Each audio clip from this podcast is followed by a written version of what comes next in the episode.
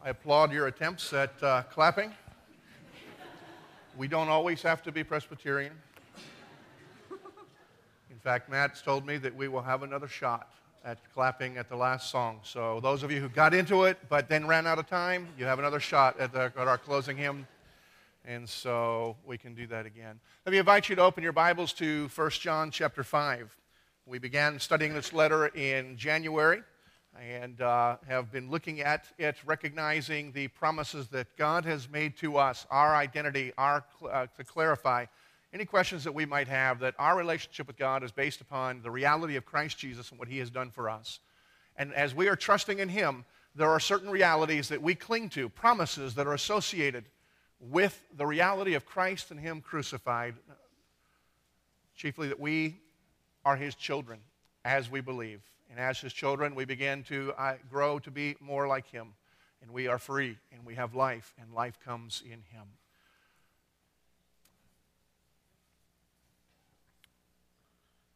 Our text this morning will be the last three verses, or four verses, 18 through 21. But before we look at those, I want to go to the Lord in prayer that he may speak with us. So let's go to him now. Our Father, we do come with great expectation. Maybe that's uh, too strong of a statement, but we have reason for great expectation that you would speak to us. And so I pray that you would heighten our expectations by the Spirit that dwells within all who believe. For these are your words through your servant John that speak life to those who hear, reminding us of who we are in Christ and at the same time of instruction now that we uh, belong to you. May your words guide us, comfort us, instruct us, correct us, and feed us, we pray, that our lives might be conformed more and more to your way, to your will, to be like Christ. In this, may you receive honor and may we have the joy of growing to be what you have created us to be followers of Christ, imitators of Christ, those who are in unity in Christ. We pray all of this in the name of Christ. Amen. Our reading begins in verse 18, chapter 5, 1 John. Hear the word of the Lord. We know that everyone who has been born of God does not keep on sinning, but he who was born of God protects him, and the evil one does not touch him. We know that we are from God, and the whole world lies in the power of the evil one. And we know that the Son of God has come and has given us understanding so that we may know him who is true. And we are in him who is true, in his Son, Jesus Christ. He is the true God and eternal life. Little children, keep yourselves from idols. The Word of God. I have to confess that as I, I read these final words, that it, it seems to be a, a very odd way for John to end this letter. Not so much verses 18 through 20, but verse 21 just seems to be, to be an odd statement coming from out of nowhere. Throughout this letter, John has been focusing on a few concurrent themes that just run throughout uh, this letter, everything that he's writing. Helps us to understand the nature of God. It reveals to us the nature of God and reminds us of the relationship that we can have with God in the person of, of Jesus Christ. And if we were going to outline this entire letter, it'd be easy to do and easy to remember because we focus on the three L's. Chapter 1 and 2, we realize that, uh, uh, the light. Chapters 3 and 4, we see the love. And then in chapter 5, John uses the word, and this is the life, over and over again, uh, repeated, reminding us that that's the themes that are running concurrently through this letter. And then, even as he sums this up, he gives us three essentially bullet points that almost every Christian, every Christian should be able to say amen to as we, we look at what John is saying. He says, We know that anyone born of God does not continue to sin. We know that we are children of God.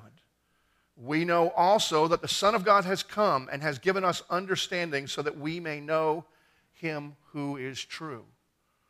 Theologian John Stott, commenting on those three verses, says, Here are no tentative, hesitant suggestions but bold, dogmatic Christian affirmations which are beyond all dispute and which ne- uh, neatly summarize the truths already introduced earlier in the earlier parts of this letter. So verses 18 through 20 just continue to reaffirm everything that John has already said in neat package bullet points. But then in verse 21, as John ends this letter, he seems to go off in an entirely different direction and opens up a subject that he's never addressed before, at least in, in this letter, and really not in anything that he writes.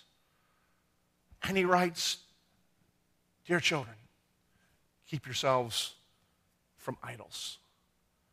You want to say, what in the world is John talking about? I mean, nowhere in this letter does he mention the word idols or even the concept of idolatry. And even if he had, you know, he's wrapping the letter up, and we'd be asking ourselves, what does this have to do with us? But at the same time, I think, as odd as this verse is, we need to realize that this is the focal point of the conclusion of this letter. And it is vitally important. It's also practically important because there are some things that we need to understand that John is writing in here in these last words that he's not really introducing a new subject, but he is putting an exclamation point on everything that has already been spoken and at the same time warning us of the contrary of what he has taught us. Now, the primary point, or at least the foundational point that we need to understand of verse 21 that John is speaking is this that idolatry is a very real issue and that we as Christians need to be aware of that. Now, I imagine many of us probably have a difficult time with this, at least with that, that notion. We, we're not disagreeing with John. We agree that idolatry is foolish and not something that we need to be engaged in. But it doesn't seem to be something that really pertains to us. That seems to be something that's far more primitive, and we are more sophisticated than that. It's far wiser than to bow down before some fat Buddha and assume that somehow that's going to enhance our lives or bring us closer to God. Many of us may have seen the movie Luther, in which Luther had come to uh, new insights of just how prevalent and easy it is for people to fall prey into superstition and even religious idolatry. There's a scene in which Luther makes his first pilgrimage to Rome. And as he's walking through the streets, he becomes astonished and then sickened by the reality that people were peddling every kind of thing uh, for the sake of religious benefit, creating little statues, little idols, little trinkets, things that uh, if you have possessed that you can be forgiven or give you greater access. And Luther, uh, just literally, it, it made him sick. He pushed back against that and began seeking the one true God that comes through the only one in Christ. And not only Luther, but the reformers pushed back so heavily against the whole idea of, uh, of idolatry that very few of Reformed churches or churches in Reformed heritage have any type of imagery within their, uh, within their sanctuaries or in their worship or maybe even anything in their lives. And while I appreciate the intent of the purity of worship, I do think, at least I think, that we've gone a little too far and we've lost any appreciation for art and the beauty that is consistent with what God said. But that's a whole different subject we see through history, and we seem to have learned that idolatry and images and statues and are just kind of foolish, and so we are above that. Except when we walk into a Christian bookstore, I'm reminded that we're not too far from that. When I was in Jackson, Mississippi in seminary, I remember hearing a radio station promoting a Christian bookstore as a Christian station, promoting a bookstore, and reminding us that that store had everything you needed for a vibrant spiritual walk. And in my sarcasm, I said to the person riding with me in the car, I thought Jesus was what we needed for a vibrant spiritual walk. But apparently, you need glowing, praying hands. Apparently, you need a picture of Jesus' face that also has a light switch as a nose that can fit right on there. And apparently, you need bookmarks with all sorts of things because that's what they're promoting. And we have all sorts of trinkets. Themselves are essentially innocent. Tacky, but tacky's not a sin. But people do feel that they need them. They feel that their lives are somehow more vibrant if we have these images, the idols and icons. And so, whenever I walk into almost any Christian bookstore, I'm reminded that we're not quite as sophisticated as we think we are. And we are not quite uh, so far from the idea of we need little helps in order for us to grow spiritually. But even if we agree that that's really an issue for us, I really don't think that's what John is getting at. I mean, certainly it's under the umbrella, any kind of pagan practices where we are engaging in superstition and bowing or feeling the need of, of some sort of idol. That falls under the umbrella of John's instruction to uh, keep away or stay away from or avoid uh, idols. But John has in mind something that is far more subtle and something that is far more pervasive and something that is far more spiritually stifling than the trinkets that somebody might possess, purchase, or even reverence. John Calvin observed that our hearts are little idol factories. In other words, what Calvin was saying as he looked at his own nature and he looked at the people that are around him, he looks at the people all through Scripture, is that we are all prone to make idols of some sort to add to our spiritual life, whether they take front and center or whether they are just supplementary to our, our, our, our spiritual uh, vitality. We are prone to crank out and manufacture idols. Now, our, our factories are not all the same. Your factory may not crank out quite as much produce as mine does, may not be nearly as productivity. And while essentially all idols are idols, we come in many sizes and shapes and, and, ideas. And so what you crank out may look different than what my factory cranks out. But Calvin, I believe, is right. And John, I think, by warning the people here, seems to be suggesting, because he's writing to believers like us. He's not writing to people who are trying to understand the basics of Christianity to determine whether they're giving their lives to it. John is writing to a people who have had one of the best lineups of pastoral teaching that ever in history that even ours can't come up, can't match. Even my predecessors, and certainly not me, because they had Paul, who began teaching them for a great length of time, and then John pastored them for a time. Uh, before John came, they, they had Timothy, Paul's protege. They had tremendous teaching. They had great substance. John is writing to them not because they didn't know they were supposed to stay away from pagan idols, but because there's a propensity in the hearts of all of us. It's part of our brokenness, part of our fallenness, to crank out the idols in our lives. And so while our factories may be different, all of our factories remain in business. Now, it might be helpful if we have some idea of what we're talking about. And so I want to look at a couple of functional definitions that, that should be helpful to us. The first one comes from the Anglican from the 19th century, J.C. Ryle, who was tremendous, tremendous insights and godliness. And his definition was this Idolatry is a worship which is honor due to the triune God and to God only, and which is given to some of his creatures or to some invention of his creatures. I think it's a good definition because it cuts it, uh, touches on what John is speaking to, at least in part. It's a matter of giving honor, worship, adoration, place in the lives, not to God and God alone, but also to, or instead of God, to something He created. Could be another person, could be creation itself or to a cre- something created by some of his creation, which would mean something that's man made, because only man is created to have the capacity to create, made after the image of God. And so it may be something that man has made that we begin to see as idols. And again, in the Old Testament, we see the creativity of the artisans who are able to crank out different statues, different idols. But we also realize that it doesn't have to be something that is tangible that man creates that becomes an idol. Stott, also commenting on this um, passage, talks about the fact that ideas can also become idols. John would have certainly had that in, in mind because at the time that he's writing, the thing that he's combating is something that is permeating the church, an idea known as Gnosticism. I'm not going to go into great detail about that, but Gnosticism was basically a philosophy. And those who were in the know, who had spiritual, extra spiritual sensitivity, uh, but I'm being facetious with that, but that was the claim that they had. They just happened to be in the know. And so they were elite. They were special. And if you wanted to be special and elite, and you would, ha- you would embrace this higher knowledge, higher philosophy. It was a man made philosophy that sort of brought God into it, but it was not the gospel. It was not focusing on the person of Christ. It was an idealization of knowledge alone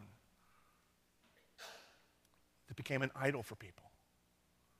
And it's one that's not difficult for us to grasp as well because we have philosophers, we have people, we have people who think that because they are wiser, at least in their own eyes, or have degrees of academia, that therefore they are elite, and that is what provides them their status and their influence and, and perhaps their power.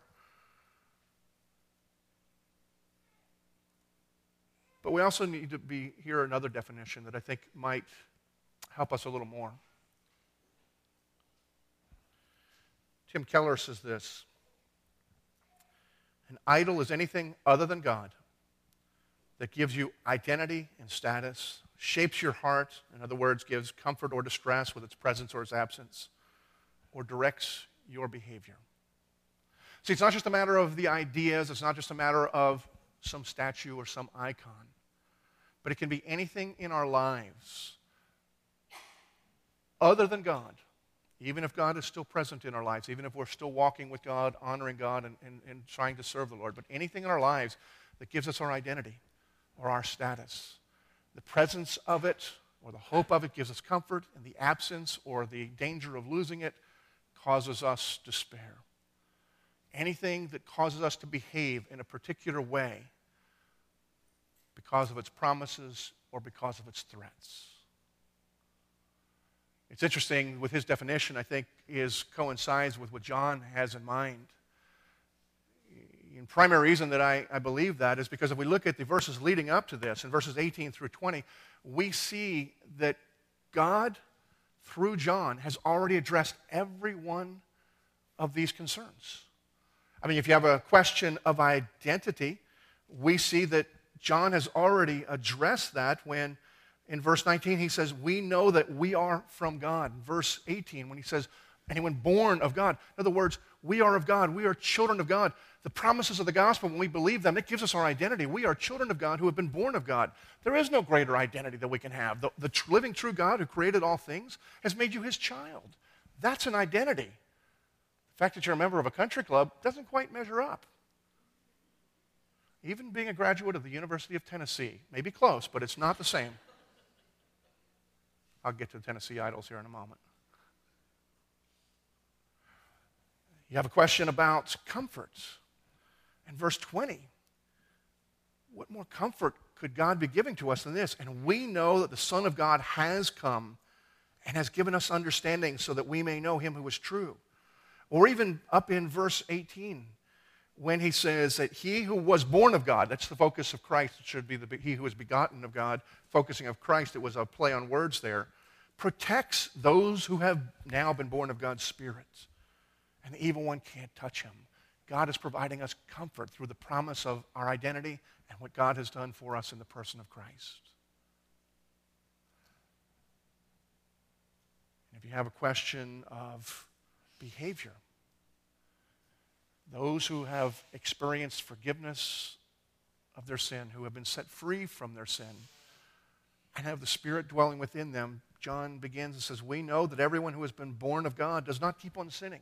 In other words, our behavior is changed because of the impact of the gospel and what Christ has done for us.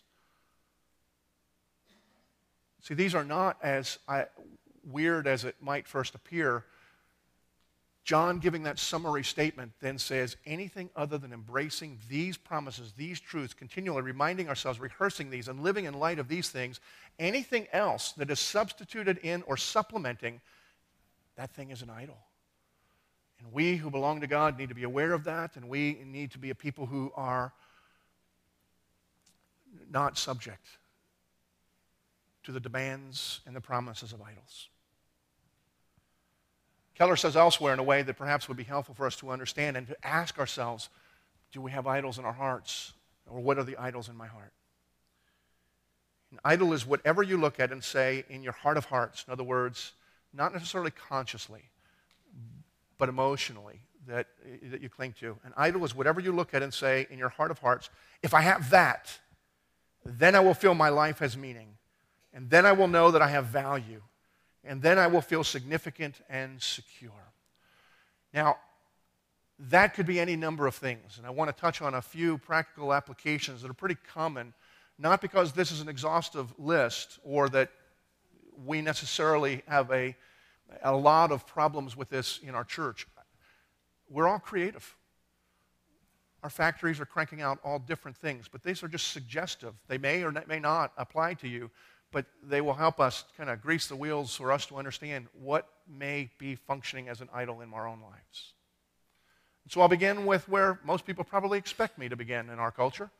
We'll begin with money. I don't think that too many people would disagree with me that money is the God of our culture. money is what influences, money is what powers, money is what motivates. And so, in that sense, to whatever degree we buy into that, the possession of money is therefore equal to uh, power or all good things, then we've created an idol. But you don't have to be somebody who sold your soul to, uh, for, for money in order for money to be functioning as an idol.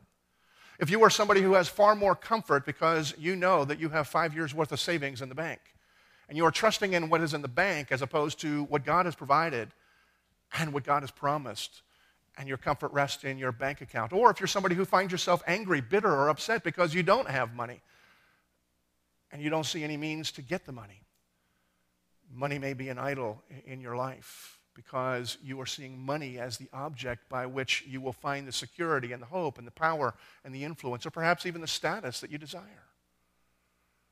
Now, maybe the problem is not so much the money, but you don't have a job that's going to pay you the amount of money that you, uh, that you feel will give you that. Or even still, it's not about the money, but it's just about the identity that you can have with a particular position.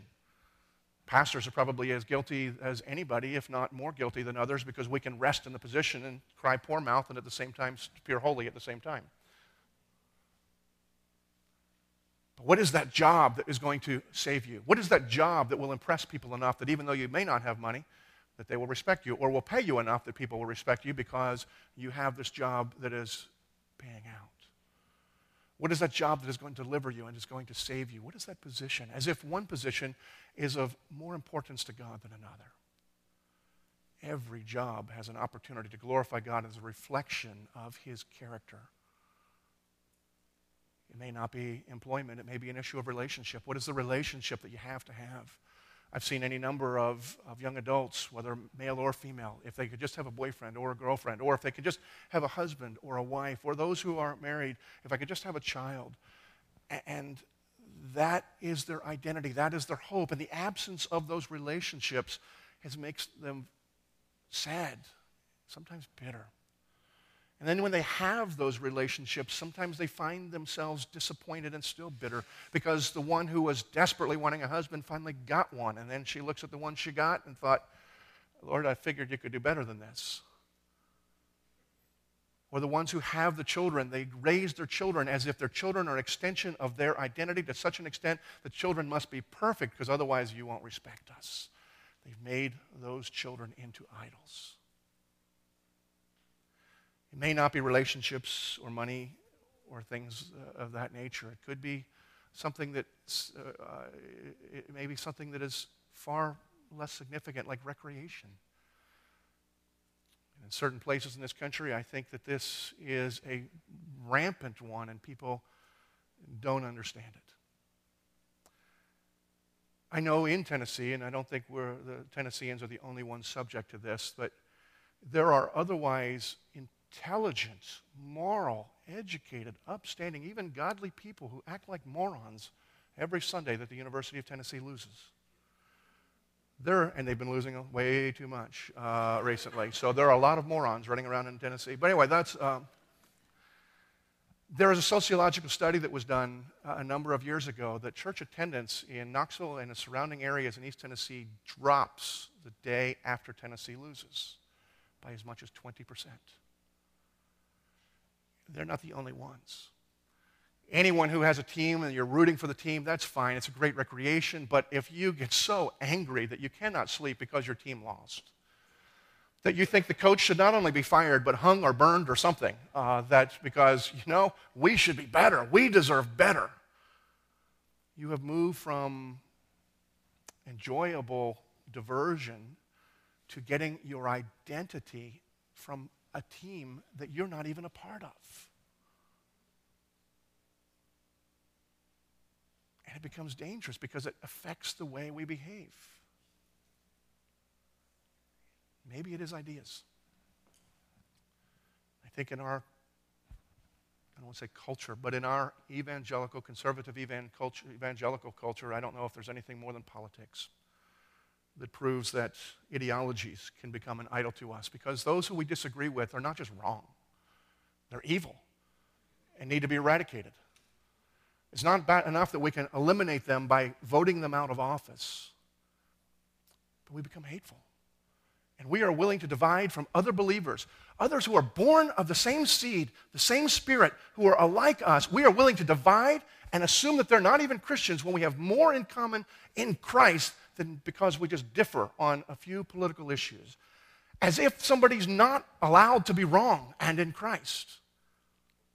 I hope we are. I'm wrong about a lot of things, Carolyn tells me.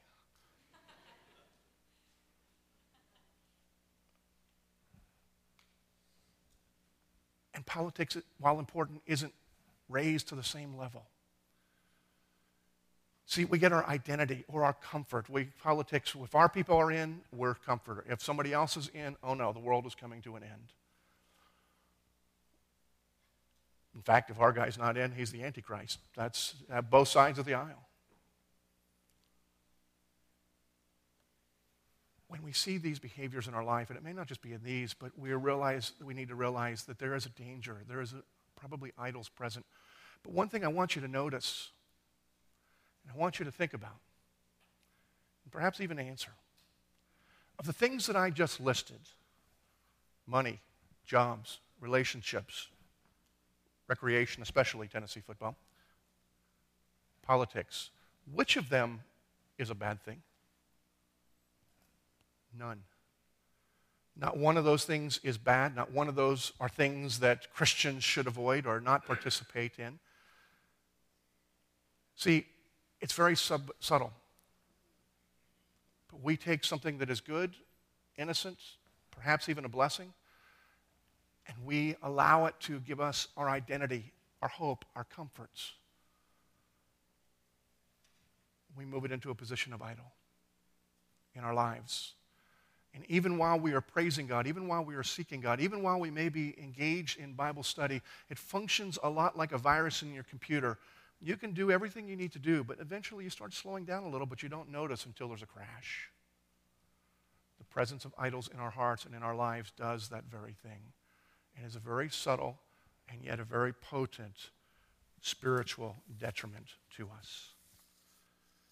Now, we move to what John has said, and I'm not going to spend as much time dealing with this, but John didn't just say be aware. He says that we are to guard ourselves from idolatry. The word that John uses in the Greek is the word philasso, which means to guard, not simply to keep from or to uh, avoid, as the ESV and the King James and the NIV and most Bible translations keep yourselves. It's not wrong, but it can give the wrong idea. But the word there really means to, to guard, and guard is an active word as opposed to keep from or avoid. That's more of a, of a passive. I mean, you have to be active in, in avoiding, but it's more just to stay away from. And there's a significant difference, and we can understand it in this way. Imagine that you are considering where you're going to put all of your money in, into a particular bank. And now imagine that a particular bank guard at the bank you're considering, uh, whose responsibility is to guard your money from robbers, what if that bank guard uh, that assumes that his responsibility is merely to avoid bank robbers and burglars? as opposed to guard your money from bank robbers and burglars. Would you feel comfortable putting all your money in there? See, there's a significant difference between avoiding and guarding. And what John is saying in this passage is not only uh, do we need to be aware, but he's telling us that we need to be diligent as well as alert in the guarding of our lives, our hearts, spiritually.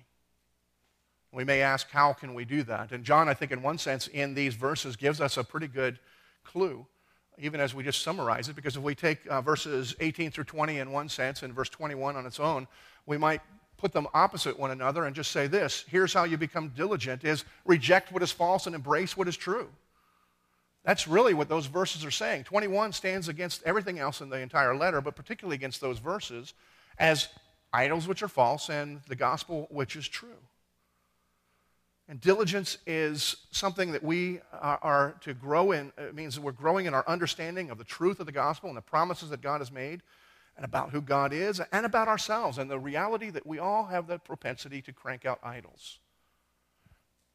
And the alertness is to understand that very thing. Calvin was right. Our hearts are little idol factories, and we need to be on the lookout for anything that is beginning to occupy a place in our affections that rightfully belongs to God alone. And so we are diligent to grow in our understanding of the truth and, and then alert to the issues and diligent to apply the truth to make sure that the uh, falsehoods do not grow in our lives. Most of you probably are aware that uh, several years ago I uh, went under, un- underwent cancer treatments. And during the time that I was doing chemo, which was in the wintertime in Pittsburgh, and in Pittsburgh it gets cold, and so germs are pretty common and colds are very common during the wintertime. Carolyn, in order to make sure that I was able to maintain as much strength as I possibly could so that I could take as heavy of a dose of the chemo as I could so that we could kill off the cancer cells that would have otherwise perhaps killed me, she made sure that our house was antiseptic. Our kids carried around with them their own little uh, hand sanitizers, and they were using it several times a day. Every doorknob, every knob, every surface in our house, whether it's kitchen, doors, bathrooms, everywhere, was regularly wiped down with sanitary wipes and Lysol so that the germs that were in our house would be minimized so that the viruses could not spread and then weaken me. And even though we were in an environment where colds are very common, and at a stage of life where three kids were in three different schools, each exposed to other people and, and their own germs. That was the only winter in our family's history that no one even had as much as a sniffle or a cold. And the reason for that was because of the diligence and the alertness that Carolyn had to make sure that there are all sorts of possibilities that would bring in germs, and our kids were certainly carrying germs. We, cre- we, we create our own germs. But being aware of that and being diligent to do what she was able to kill those germs we were able to make it through the winter healthy. The same is true for us in a spiritual sense. We, we're cranking out our own idols, so even staying away from things is not going to be the issue. But being aware of that and being diligent to apply the power of the gospel to our hearts and to our lives will minimize the impact that the, God, that the idols would otherwise have on, our, on us. We are to be alert and we are to be diligent. And it's not just because John tells us or because it's a command, but because there is a promise that goes along with the obedience. Jonah, if you know his story, had a mini vacation where he had time to think and not a lot of things else to do as he was cruising in a fish, thinking about life, future, whether he had one. He made a prof- had a profound insight that was so profound that he even forgot it a few days later or didn't embody it. He is us. But while he was thinking, he really was awakened to this reality, and he declares those who cling to worthless idols forfeit the grace that could be theirs. And when he's speaking, and I, for a long time, tended to think of forfeit the grace. Okay, if you have idols, you can't be saved. Certainly, that's not the case. And Jonah wasn't rejected despite all problems that he had. And we're not saved on the perfection of our ideas or the cleanliness of our hearts from idolatry. We are saved by the grace of God through the blood of Christ who was shed for us. And yet the principle is true. He's not talking about the grace that leads to salvation necessarily. He's just talking about the grace for everyday life, the grace that gives us peace, the grace that allows us to have joy, the grace that allows us to have hope and comfort and all the things that we want that we seek in idols. Jonah said, Look, whenever we seek things in an idol, ultimately comes back to bite us. It lets us down. It has demands and it never delivers. And what happens is when we put our trust, when we cling to an idol, even when we are clinging to God at the same time as He was, we forfeit the grace of leads to peace or to comfort or to hope or wisdom.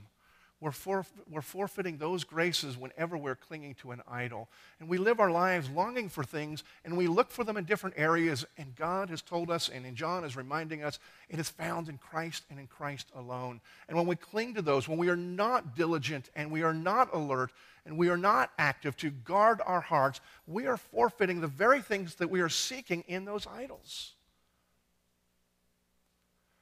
And so when I teach this and preach this to myself, to you, it's not simply here's how we will be better than other people.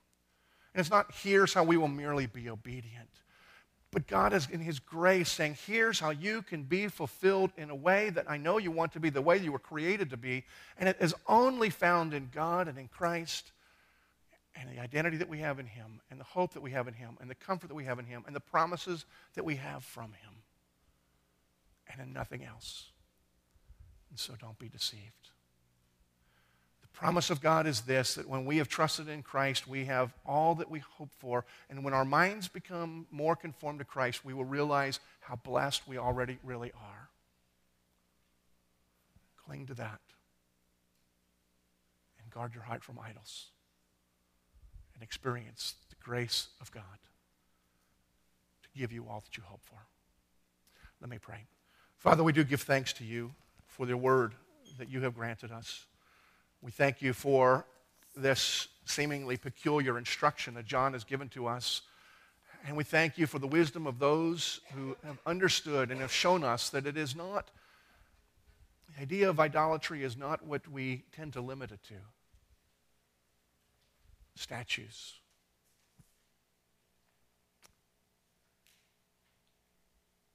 The frivolous giving away of our affections and hopes. Father, I pray that you would open our eyes and our hearts to realize the treasure we have in you and the love that you've given us to be able to believe and to be recipients of that. So that there is nothing else that would rival our attention and affection for you that would fool us into believing it can provide the hope that we long for. Help us to understand you are our all in all. I pray this in Christ.